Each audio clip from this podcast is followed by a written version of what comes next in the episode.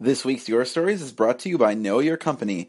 Got 25 to 75 people in your company? Check out knowyourcompany.com, software that helps companies like Airbnb know their company better.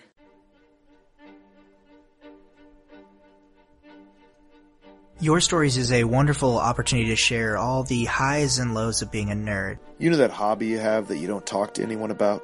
It's a secret you don't like to share because it might make you feel weird. Maybe you're into something different. Uh, comic books, fantasy football, push-ups. Your stories to me has been this really kind and welcoming space where people just have the guts to be really honest and they share their voices and their stories with everyone there, no questions asked. Uh, I've heard stories about all those things. Uh, maybe not not a lot of push-ups. I maybe haven't heard a lot of stories about push-ups. The Nerdologues is group therapy meets Toastmasters. I know there's always a place where my odd thoughts and unusual habits will be welcomed and championed in a warm, supportive environment by other nerds just like me. And what's fun is you'll see people in the audience one month, and then all of a sudden they uh, go up and tell their story. So your story becomes their story, and their story is your story, and then it's our story, and then it's a podcast, so it's everybody's story, and then you've shared it, and gosh, that's great, huh? And even if you don't think you're a nerd, you probably are. It's easily the most Midwestern thing I've ever been a part of.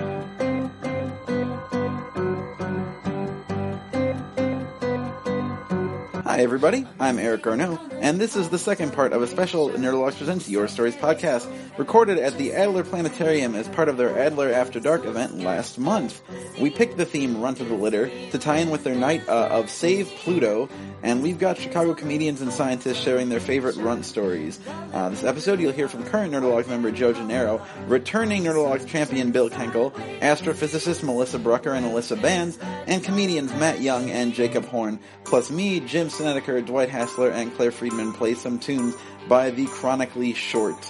Uh, just a note, we recorded through a soundboard for these episodes, and there's definitely a little audio peaking as a result of the live mixing, especially during the songs. I tried to minimize this as much as possible, but you'll definitely notice it, especially in the Dio song that closes the episode. But man, you just can't cut Dio. Hasn't Ronnie James been through enough? Uh, if you're listening to this episode the week it comes out, we have some really exciting stuff happening this weekend. Uh, the Nerdologues will be out in Seattle in conjunction with PAX. That's the Penny Arcade Expo, a giant gaming convention, if you don't know. Uh, we're hanging out with Cards Against Humanity in the ACT Theater adjacent to the convention all weekend, demoing and selling our brand new card game Fisticuffs and doing some shows. Uh, for instance, we have a Your Stories recording with some really special guests, 11 p.m. Seattle time this Friday.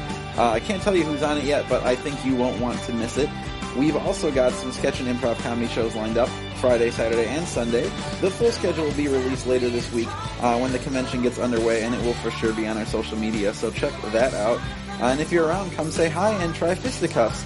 I think you'll like it, honestly. uh, I'd also like to thank the sponsor for this week's episode, Know Your Company, and thanks to the Chicago Podcast Co-op for its continued support. You should absolutely check out other co-op shows like The Nerdologues, MBSing, and Talking Games.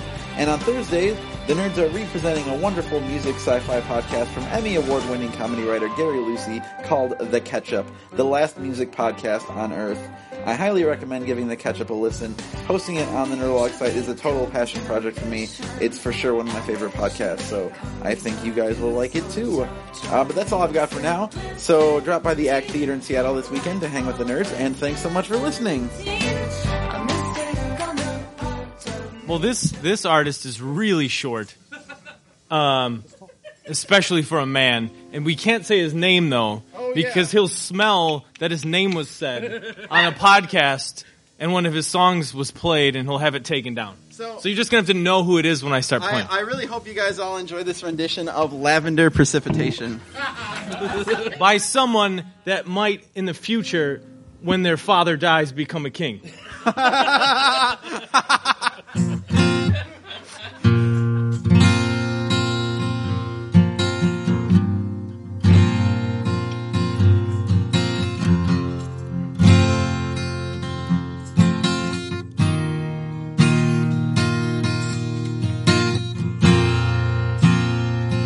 meant to cause you any sorrow.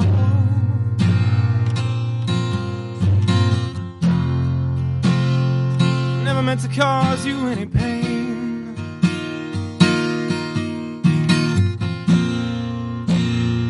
I only wanted one time to see you laughing. I only wanna see you laughing in that purple purple rain, purple rain.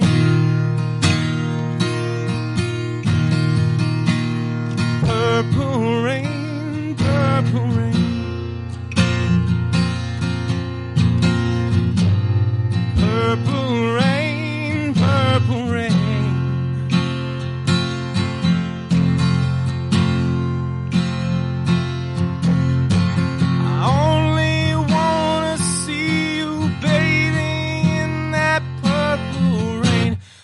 Wanted to be your weekend lover.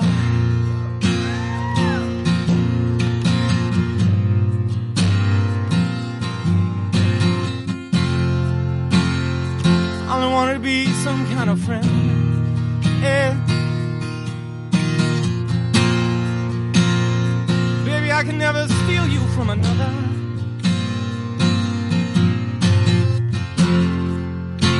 It's such a shame our friendship had to end.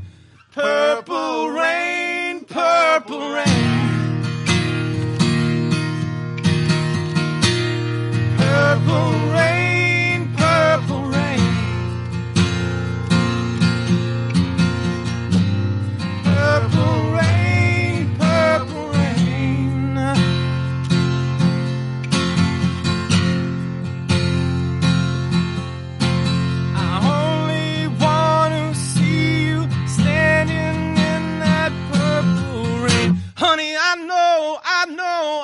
times are changing.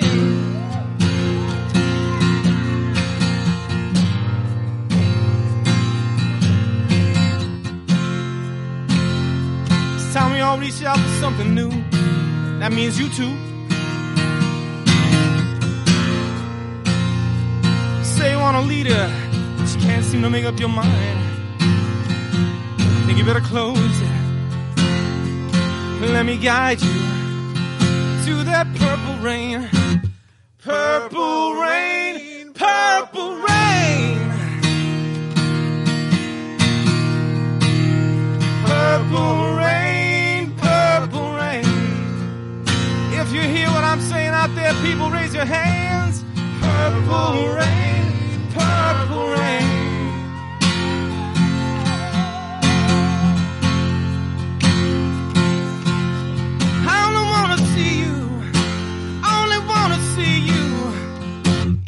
Purple rain.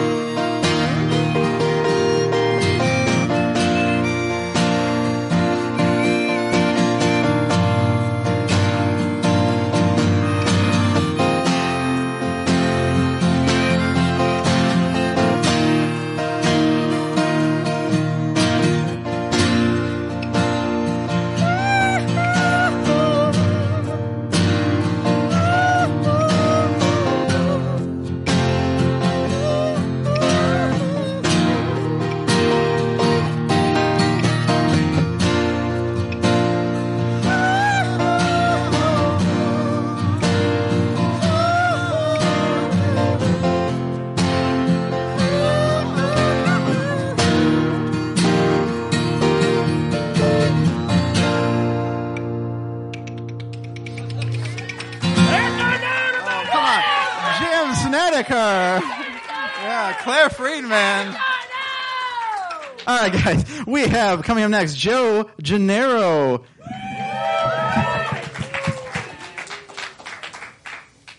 Uh, thank you guys uh, for being here. Obviously, everyone came to the planetarium for us. We are the Nerdologues. Uh, my name is Joe, and I'm going to tell you something about me. I'm a bathroom reader. I always have been.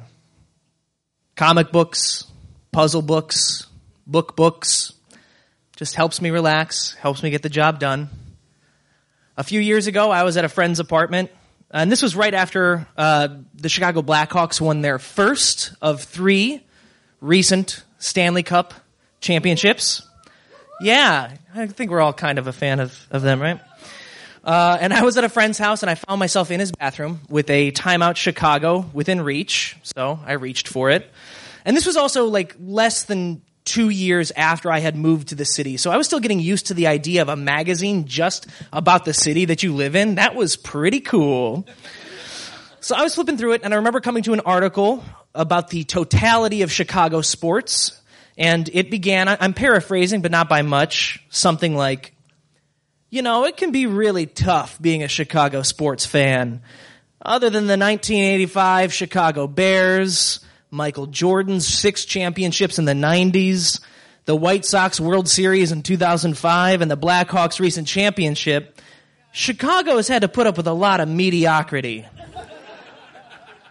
The article then went on to talk about how all of the Chicago sports teams have had stretches of middling results when they weren't busy being the best in the world at their respective sport. I hail from Cleveland. Land of Drew Carey and the Rock and Roll Hall of Fame. Our Cuyahoga River has caught fire. Not once, not twice, but 13 times. 13 times. We are a town with, well, what is actually a, a world renowned academic hospital that specializes in cardiovascular disease, which is actually pretty cool. We also have a restaurant called Melt that ser- serves deep fried mac and cheese. So I think that hospital is more a necessity than a bonus. If that same article had been written in a magazine about Cleveland sports, which sure, let's pretend that magazine exists, it would have been very different. Cleveland has had so many bad sports moments, and they have all been so bad that we had to give them names. We gave them one word names. You know, it can be really tough to be a Cleveland sports fan, other than the drive, the move, the shot, the decision. We've been lucky enough to experience some mediocrity. Now, you might not know what all of those are, but trust me, they are bad. The world of Cleveland sports has been so full of blunders, missteps, and tragically bad luck that it is unfathomable that it is, exists on the same planet as other sports towns like, I don't know, New York or Chicago. You see, Cleveland has a very storied sports history. Storied, but not celebrated.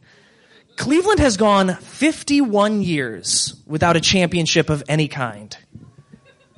That's a total of 144 professional seasons across four major sports, the longest current streak of any U.S. city.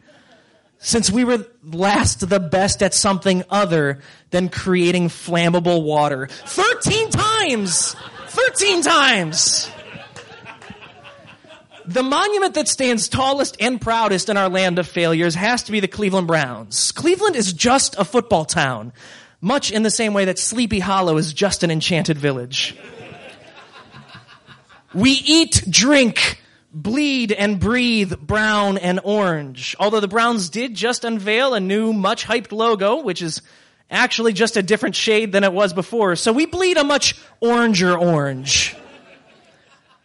The Browns were the last team of any kind to win a championship for Cleveland in 1964, which was closer in time to the discovery of Pluto in 1930 than it is today. Now, if any of you are knowledgeable football fans, and we're at the planetarium, so I'm assuming most of you are, you may be thinking, but Joe, the Cleveland Browns have never won a Super Bowl. You'd be right, and please stop saying that. Despite the fact that Cleveland won eight, eight league championships, their final one was two years before the first Super Bowl. It was the same thing. It was just called different. It was the same thing. In the 80s, the Browns were on the short end of both the drive and the fumble, both against the Denver Broncos, both in the playoffs, both in back to back years. Then our owner, the same owner who fired our namesake Hall of Fame coach Paul Brown, who then in turn said, screw you and went on to make the Cincinnati Bengals. Yeah, that owner. He announced halfway through the 1995-1996 season that he was going to be moving the team to Baltimore so he could have the taxpayers out there build him a stadium. The name stayed in Cleveland, but the team moved to Baltimore in 1996. They became the Ravens. The Browns came back in 1999. The Ravens won the Super Bowl in 2000 and 2010. Go Browns. Cleveland actually hosted an NHL team for two seasons in the 70s, the Cleveland Barons. They lost nearly twice as many games as they won, then went broke and merged with the Minnesota North Stars, who then went broke and moved to Dallas, where they won a Stanley Cup in 1999. Congratulations, go Browns. The Cleveland Indians have two World Series titles to their names, one in 1920 and one in 1948. Pretty much the only stuff to happen since then is Willie Mays made the catch against us in the 1954 World Series. The Charlie Sheen movie Major League came out in 1989, and we lost a heartbreaker in the World Series in 1997 to the Florida Marlins. That has since been dubbed Game 7. And really, that's about it that's happened with the Indians. So, go Browns. The Cavaliers have represented our most recent and our most real chance for our city to secure a championship of any kind.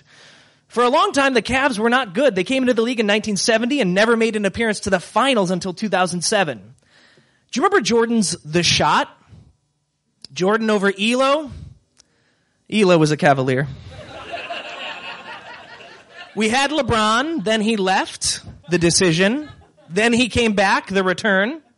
Now, of course, LeBron is a polarizing figure. He's the most dominant player in the league right now, an unstoppable force that is changing the dynamics of not just the game, but how players conduct themselves. He's created a lot of animosity from fans of other teams who would be feeling very different if he was feeling their uniform. Uh, feeling very different. Yeah, I said that right.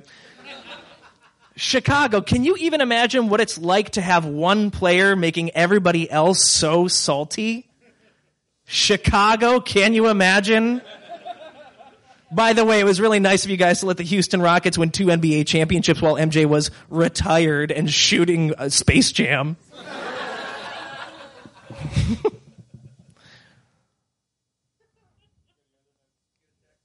so Cleveland, yeah, this is way more important. So Cleveland might be close, but we're not there yet. And we haven't been for a long, long time. Cleveland has not been as lucky as other towns, like Chicago. Since I've moved here and, and read that article, there have been another two championships. And I, I, do not begrudge this city. I am very happy for you. And I'm glad I got to see up close what a positive impact that this can have on a city's pride. All I can hope is that at some point in my life, I am lucky enough to see a group of 20 and 30 something year old millionaires triumph and bring back a piece of hardware to the city that they are paid to wear on the front of their work shirts. That is the city I am from. That is the city my family is from. The city whose river has caught on fire 13 times. Go Browns.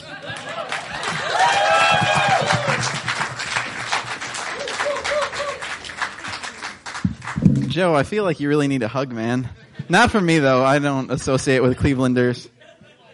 All right, guys. Coming up next, we I only hug winners. That's right. That's super not true. We have a couple speakers from the Adler Planetarium itself here tonight, starting with postdoc researcher Melissa Brucker.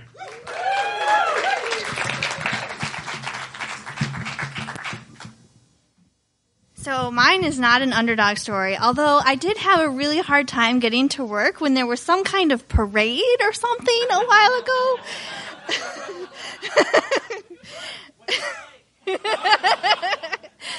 So um, I have actually observed Pluto. Well, I tried to. It was cloudy. Um, so uh, in 2009, I got my degree studying the Kuiper Belt. My PhD was on the Kuiper Belt. Those little icy things floating around Pluto that made Pluto not actually officially a planet. Uh, but they're awesome. They're really cool. Uh, anyway, so after I graduated, I started teaching at the University of Nebraska Lincoln, and I had the summers off, no teaching in the summer, which was awesome. And I wanted a research project to do, so I called up my advisor. I'm like, "Hey, do you know anyone who I can work with over the summer?" And he connected me with Dr. Leslie Young. Dr. Leslie Young uh, works at the Southwest Research Institute, and she studies Pluto's atmosphere. She was actually on the plane flight uh, in 1988 that had a telescope in it that discovered that Pluto has an atmosphere. Um, and she happens to be one of the deputy science uh, deputy project scientist for the New Horizons mission and the lead for the encounter planning. So awesome. Okay, so um, what we're doing is watching Pluto occult a star. So some of you might be familiar with total solar eclipses. When the moon passes directly in front of the sun, we can't see the sun anymore, um, and then the moon travels off, and we can see like part of part of the sun, part of the sun, more of the sun, and then all of the sun. Okay, so we can do that with Pluto when Pluto passes in front of a star in the Milky Way. Now, you have to be within like a 200 mile swath of the Earth to see a total solar eclipse. How big do you think Pluto's shadow is? okay. Yeah. So, um, the fun thing about watching these occultations is that you get to fly to really interesting places because you have to be in just along the line of the earth where the tiny, tiny shadow will be directly falling on you. Uh, so in 2010, uh, July 4th, I got to travel to Johannesburg during the middle of the FIFA World Cup. Um, And Leslie and I flew to Johannesburg, and there were other astronomers from her group. She's based out of the Southwest Research Institute in Boulder. There are two other groups that do these Pluto occultations. There's one based out of MIT, and there's another one uh, that is primarily European scientists, and they're based out of out of Paris. So our team is based out of Boulder, and they had astronomers with small portable telescopes spread all across uh, South Africa and the Kalahari Desert in Namibia. And Leslie and I were at a two, two and a half me, uh, one and a half meter telescope owned by the University of the Free State in Bloemfontein, South Africa, which was awesome. Uh, I got to take a little trip through their uh, little zoo, a little like pet, not a penny, like a, it wasn't a zoo, but it was more like kind of almost a safari, lions and tigers and things that. It was awesome. Anyway, so we this was like the summer of clouds. Like the Kalahari Desert never rains, right? It was cloudy that day. Um, so we went there, and then the next summer, um, Leslie and I went to the Philippines. Um, so the the uh, Pluto is high in the highest in the sky in June. So this was the end of June in 2011. Leslie and I fly the 12 hour flight um, from uh, Utah, from Salt Lake City all the way to Manila in the Philippines, and then took another flight from Manila to the to Cebu City. And there were actually going to be a possibility of four occultations. On the 23rd, Pluto was going to pass directly in front of a star, and we would see Pluto's atmosphere as the light dimmed from the star, and then Charon was going to cross right in front of that same star, and we would see Charon doesn't have an atmosphere. Awesome. It was cloudy. um, on the 27th, Pluto was going to do the same thing with a different star, and maybe Hydra would go across the star too. Now, Hydra is really, really tiny. We didn't know how tiny, and we weren't exactly what sure its orbit around Pluto was, so we didn't know for sure if it would pass in front of the star. Um, we think that it didn't because we were in just the right place to see it if it had gone over. Um, so it was not cloudy that night. It was awesome. Um, uh, just a side note, people who are as pale as I am should not be at nine degrees north latitude. um, so, so Leslie and I observed Pluto pass in front of the star. We got this great light, great light curve. Uh, other members of our team were spread north and south across Australia. Um, we had someone in the tiny island nation of Nauru, um, which has only one flight to and from Australia once a week. Um, there were other observers um, that our host, Christopher Go, had contacted to observe this event also in Malaysia and in Thailand. Um, it was typhoon season in Japan, so they, they were kind of battened down the hatches. Um, so that is my Pluto story. I have seen Pluto with my own eyes.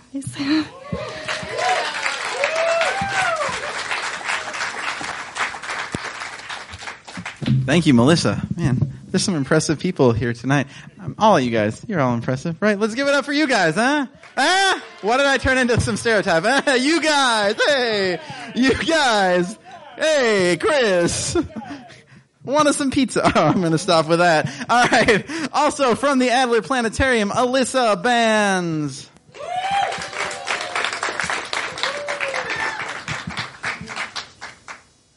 Okay. Hi, guys. Um, so, uh, a couple quick preamble things. One, the, the songs to begin were great, but I would just like to say that Gwen Stefani is five six, which is exactly my height, and that is not short.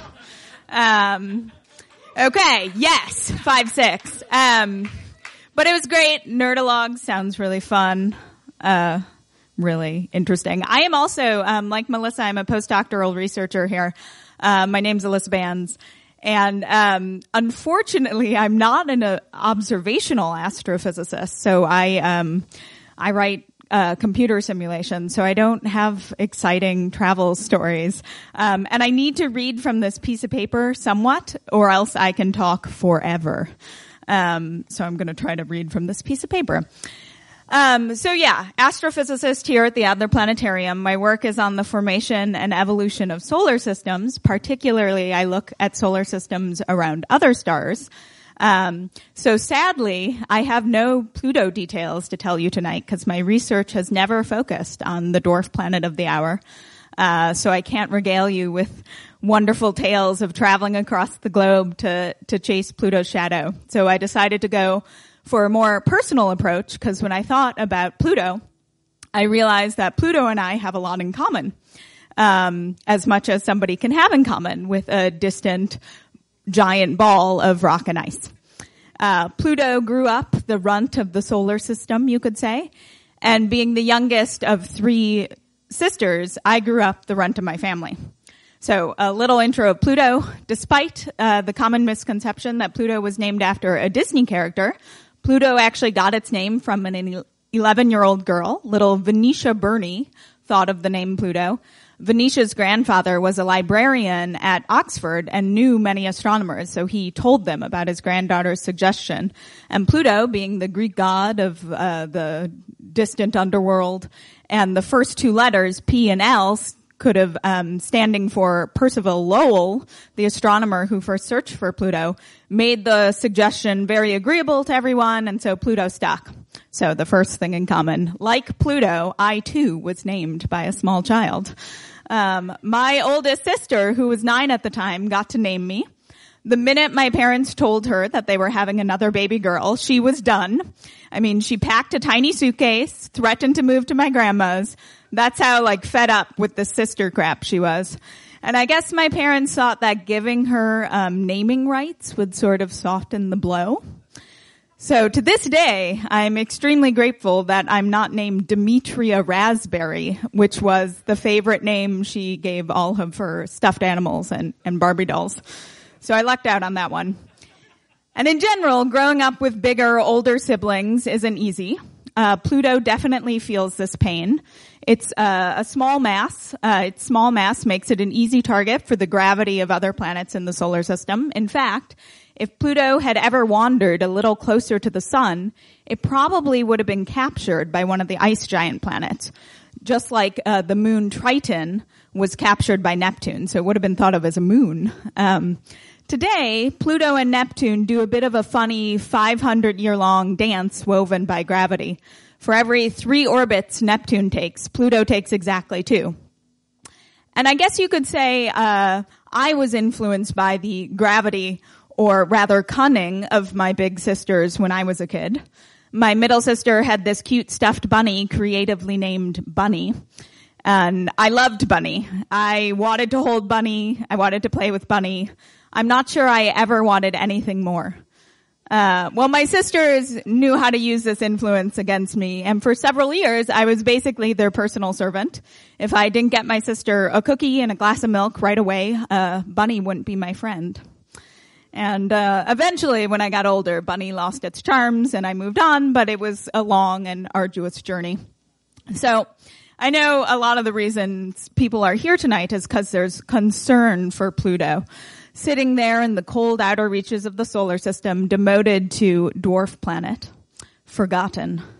Uh, but I, having had many Pluto-like experiences so far, wanted to assure everyone that I think Pluto will be okay. On one cold Minnesota day, my mom, running late to drop my sisters off, quickly dropped me off in front of the doors of my preschool. Little did she know, the preschool was actually closed that day. Luckily, the doors were unlocked because they were doing some repairs. But still, there I sat, alone, like Pluto, forgotten. I know, sad. But you know what? That was one of the greatest days of my four year old life. Um, I ate my lunch right away at 8 a.m. No waiting. Um, which I think as most preschoolers would say is the most difficult part of preschool. Um, it was amazing. Uh, the, my earliest memory, I remember playing with all the toys with no other kids as competition. I, um, I, it was the only time I got to play with those like red cardboard brick blocks. Yeah, people know what I'm talking about, which were the hottest commodity at preschool. So this was the only time I ever got to go anywhere near those. So my point, um, is that Pluto may be a dwarf planet now, forgotten by future astronomy textbooks. Uh, but it gets to hang out and play with the rest of the Kuiper Belt objects. No solar system planets getting in its way. Um, and I think Pluto, dwarf planet or not, uh, will stay special because of the stories we tell of it. Um, so I think Pluto will be okay. Okay.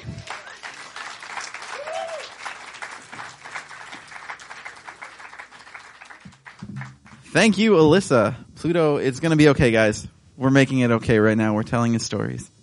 Yeah. All right. So we're all here. We've been hearing about real space a lot tonight, but you know what else is cool is fake space. So coming up next is the uh, star of improvised Star Trek, Captain Baxter himself, Matt Young. Kearney Calvin Halford, my maternal grandfather, was born on April 5th, 1916. He served in Korea. He had six children. He outlived three of them. On September 6, 1987, when I was almost 13 years old, he took his own life. Casey Jones was born early that same September. She was a boxer and the runt of the litter. She lived a full life, sleeping in the sun, tearing up Sears catalogs, and barking at the vacuum cleaner. I grew up in Decatur, Illinois, a town for which I never had much sentiment. It was around this time that my mother and father, who married when they were very young, were fighting a lot. One day in eighth grade social studies class, I decided I was going to ask them if I could go stay with Grandma and Grandpa Halford. I was unhappy. That same day, I remember seeing my mom in the car behind the bus on the way home from school. I remember sitting in the kitchen and learning about my grandfather's suicide. I remember going to my grandmother's house and playing with my cousins. I remember crying in her bathtub. A few weeks later, it was my 13th birthday. My parents were driving me out to some place desolate. I was bored and didn't much care.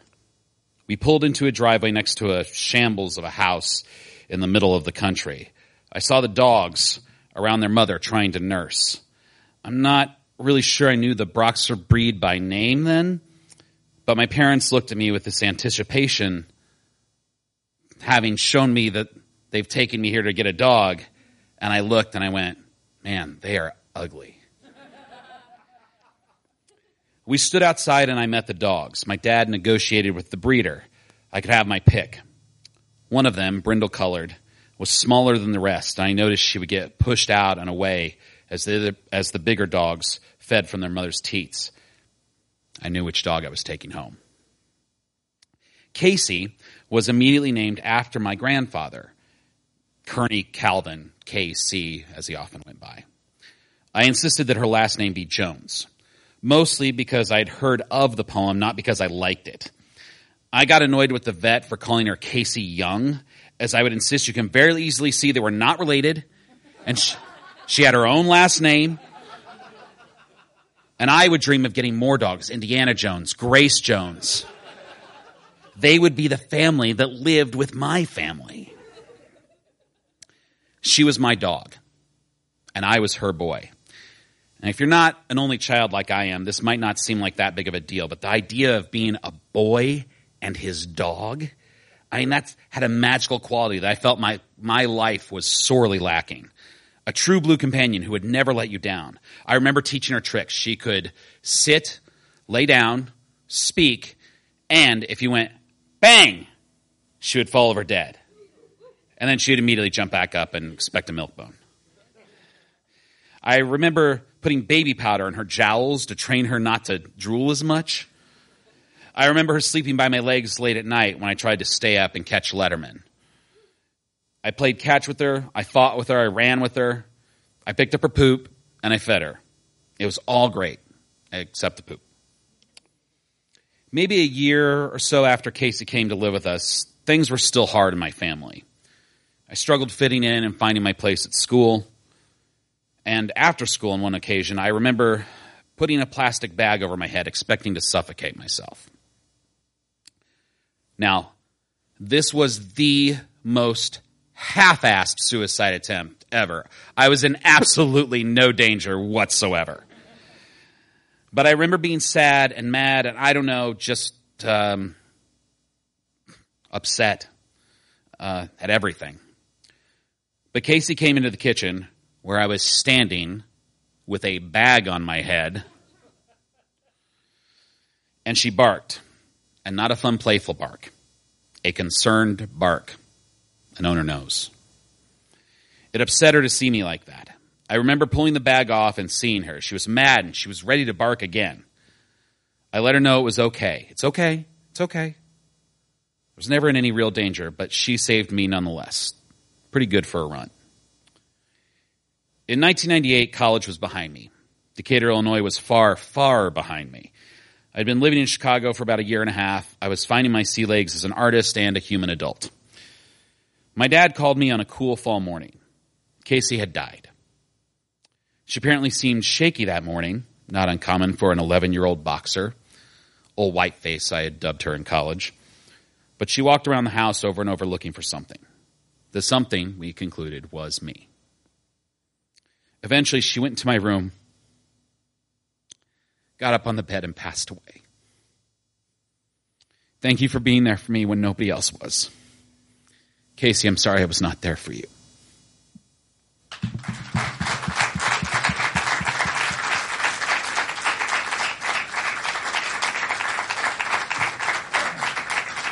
All right. Uh, Jesus Christ. I don't think I've ever cried at your stories before. Fuck. Oh my god, I love my dog so much, Matt, and that story. Oh, okay. So, uh, when you guys bought tickets to this event, uh, you had the option of submitting your own stories to be read on this stage, and some people did, and a couple of them were chosen, and they got like a VIP package and shit. It's really cool. You're rewarded for your bravery at the Adler Planetarium. And this next gentleman is one of those people. This is Jacob Horn.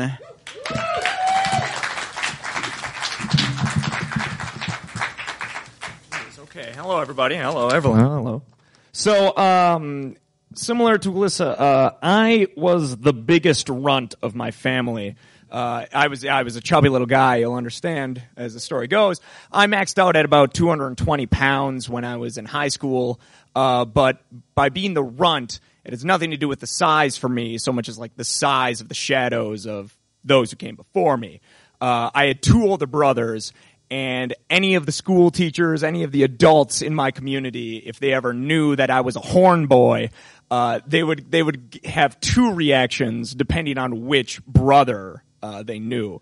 There was either Zach, he's my oldest brother. Uh, he was he was a wild man. He was your stereotypical bad boy, partier, rager.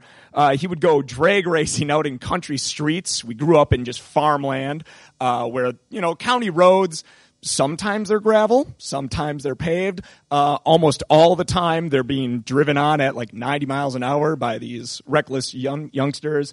Do underage drinking, things unheard of for a nerd like myself. Uh, he threw these like random parties, like stereotypical 90s parties where my parents weren't home and he and his buddies would bring their muscle cars, their Camaros, their Firebirds. Uh, it was like a 90s rendition of Grease. Loud music, loud cars, it was everything. Uh, but then in the morning, everything would be back to normal. Uh, I hope my I hope this does not get out of this room. I don't want my brother to find out that I've said this publicly. Uh, I still don't think my parents know about those things. Um, my other brother, his name is Adam. He was a high school deity. Uh, I hope I'm saying that right. A D E I T Y. I don't know. I just say things. Uh, he wore, he would wear all white sometimes in high school. He would just wear a white shirt, white pants, and Chuck Taylors, and just walk around. And everyone loved him. I would wear, I would wear like sweatpants and a fanny pack because I was diabetic, and I would need to put like, you know, like juice box and stuff. And, you know, I would get made fun of. I, it's comfortable and it has a purpose. Okay? I think it was it was much more of like a confidence sort of thing, and I did not have that.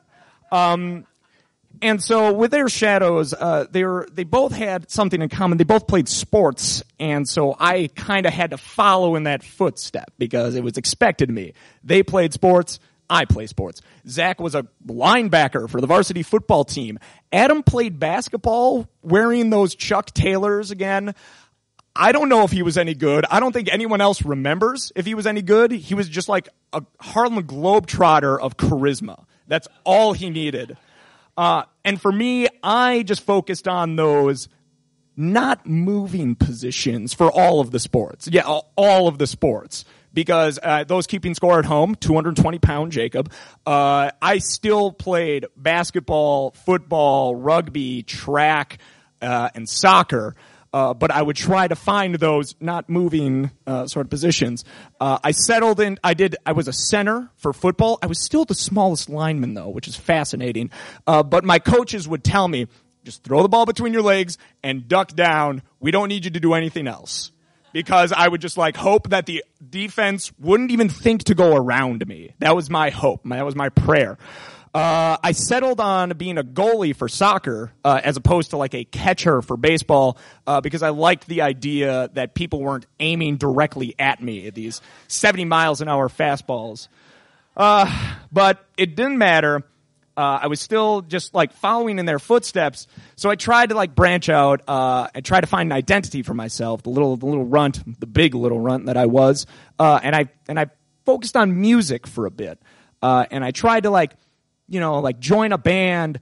Uh, but even that didn't work uh, because it was a ska band filled with all of my all of my brothers Adam's friends, uh, Mark Beck and the Leave-In Conditioners. So it was basically like oh, I've I've got a book full of them. Uh, and it was just like they were just thinking to myself, oh, Horn knows how to play a horn. Little Horn can play. Let's get him in. Let's do this. Um, and so I tried to pursue that, tried to keep going. Uh, did music in college. Uh, that still didn't. Tr- I didn't really try to go too far out of the shadow because I went in my hometown of Appleton, Wisconsin. Uh, and in the first week of college, I remember an upperclassman that I knew. Uh, he was like a junior, and I was a freshman, and I and I ran into him and I talked to him. Found out that we were both from Appleton, like we both you know, we're in the same city. We just went to different high schools. Uh, and, you know, caught up for a bit and he was about to turn away and go. And I hear this girl ask him, be like, Oh, who was that? And he says, Oh, that's Little Horn. Couldn't even escape it then. Uh, so I, I, there was only one, one thing I had to do is the way I stopped being the runt, stopped being Little Horn is I ran away basically. Uh, I was the first horn to make it out of the state, even though it's just across the border. Uh, the day I graduated, I graduated at 11 a.m. and by 11 p.m. I was moved into my apartment here in Chicago.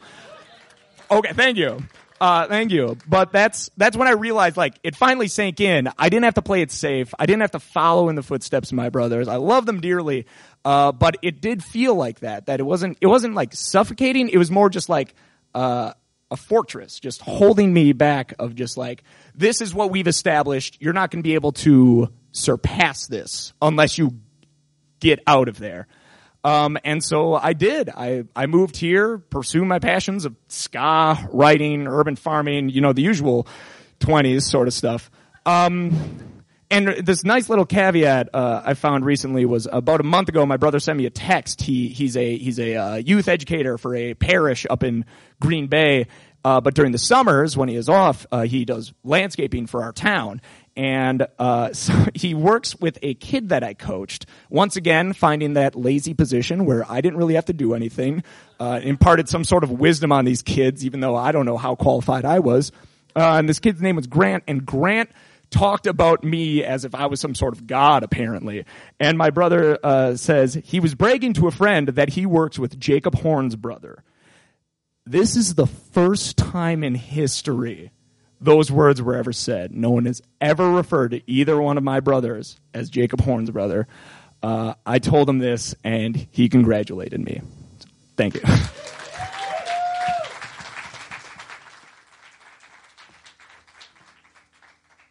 Thank you, Jacob. Congrats on making it out of Wisconsin. Oh, Wisconsin's not so bad, I guess. Yeah. All right, guys, we have one more storyteller tonight, and it is it is a real treat. So I don't remember if this was said at the top of the show, but the Nerdologues is we're a sketch comedy group that's kind of branched out into we do these shows. They turn into podcasts. We actually just designed and kickstarted a game that's coming out later this year, so that's pretty sweet. Um, we've been going for five years now, and as happens when you're in a long project, people come and people go. Uh, this gentleman was one of the founding members, and then he moved to Boston to do his postdoc research or his doctoral research, studying voles. And now he's back in Bloomington, Indiana, I think still studying voles. But tonight he's here. This is Bill Kenkel.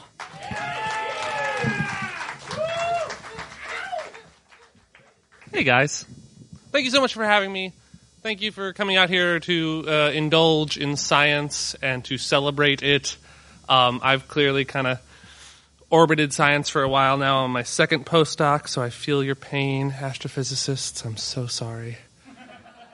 Um, but but this is such a, a, a far departure from my normal scientific routine. Um, like like Mr. Gennaro said, I spend most of my time down in, in Indiana. I work at the Kinsey Institute, which is a center for sex research, which sounds like a lot of fun if you're any of my coworkers because you study sex. I study the consequences, I study childbirth.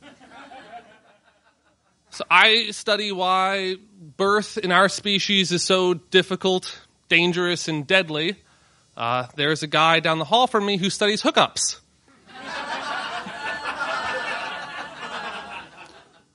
I spend a lot of time thinking about people bleeding out of their vaginas. Why? Because I hate fun. why is why is childbirth so difficult? That's a great question, and I would I would place the blame for that squarely at the feet of one of our species' greatest strengths and greatest weaknesses. I'm talking, of course, about the placenta. No cheers? Wow. Okay. All right. Uh, what what does the placenta have to do with Pluto? Well, I I hope to uh, instruct you on, on what I see as a connection. You see, humans are a K selected species. When, when evolution provided us a spectrum of how to go about our reproduction, we could choose quantity or quality, and we went hard on quality. We invest so much in our offspring. Each baby is a precious treasure, it is a miracle. We are like the elephants. Elephants have a gestation of two years to bring one calf into the world. Also, that calf does not pee the entire time. So when the elephant calf is born, there is a torrent. So that is us on one end of the spectrum. We, we are K selected. We treasure our offspring. We love them. We nurture them. We invest heavily our resources into them. On the opposite end of the spectrum, it's called R. It doesn't matter why the spectrum goes from K to R. It doesn't matter. It's called R. Think of species over here. Think of um, think of sea turtles. Think of all those like thousands of hatchlings struggling to get back into the ocean, getting picked off by seagulls like some sort of horrible Normandy beach scene in Rewind.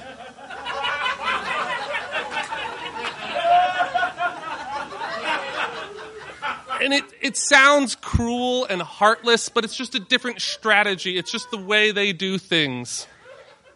Fish do it with eggs, mice do it with pups, professors do it with grad students. There's just an acceptable rate of attrition built into the system. But humans invest in our offspring. We put so much of our nutritional oomph into each and every one that we treasure them. Okay, so so mammals invest in offspring. Uh, I've always said that if, if mammals had a flag, if there was one thing that we would rally around, it is a boob. Mammals are all about investing in offspring. Primates take that to another level. Primates invest even more. Apes invest even more than the average primate. Humans invest even more than the average ape. We are tremendous.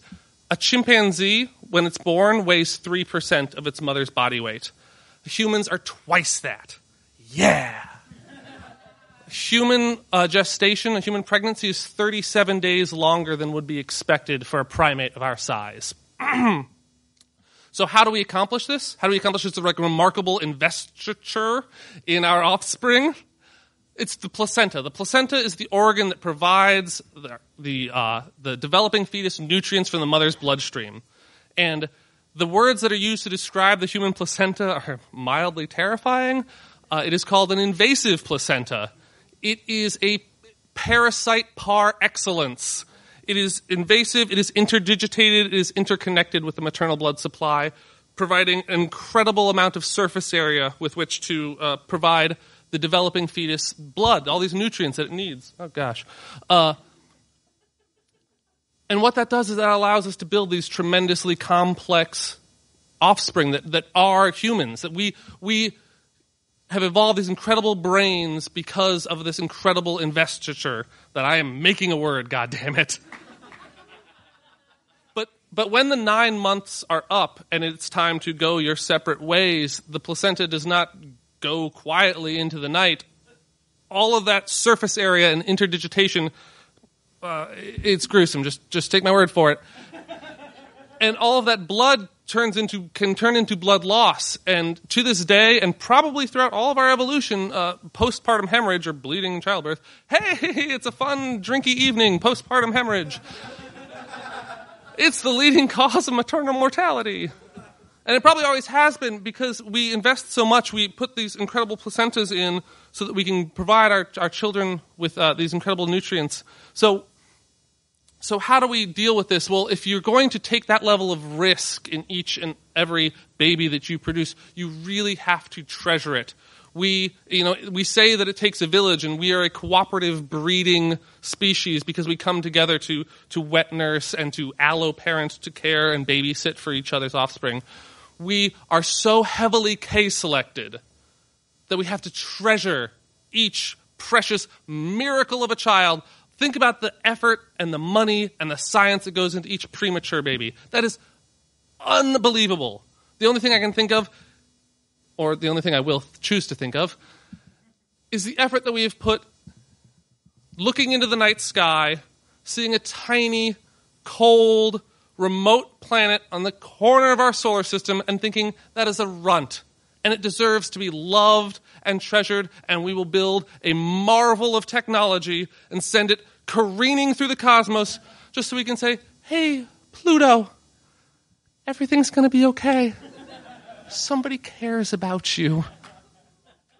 So that's, that's what I'm saying tonight. Me, the, the consummate, uh, cold hearted killjoy who studies postpartum hemorrhage that which has drawn us and driven us to Pluto is the power of love. Thank you.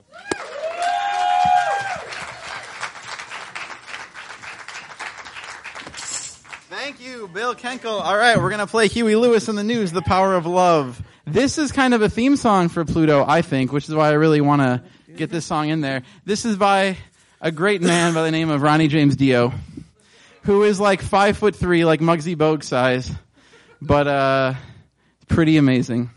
This is called The Last in Line.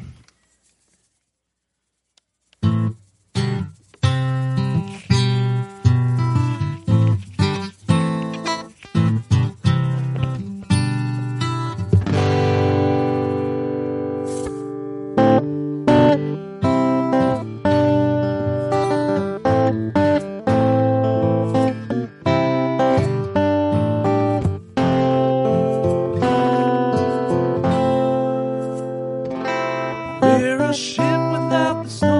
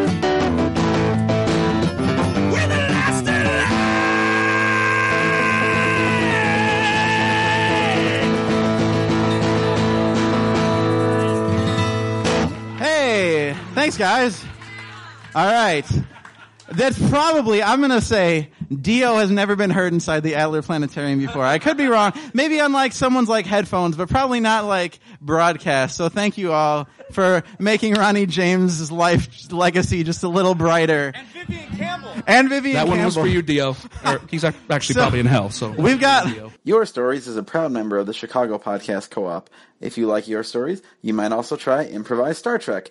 Improvised Star Trek is an improvised parody of Star Trek featuring the adventures of the crew of the USS Sisyphus, a slightly less enterprising starship. You can catch up with the show at theimprovisedstartrek.com. This has been a Nerdologues production. For more on the Nerdologues and our shows, please go to www.nerdologues.com.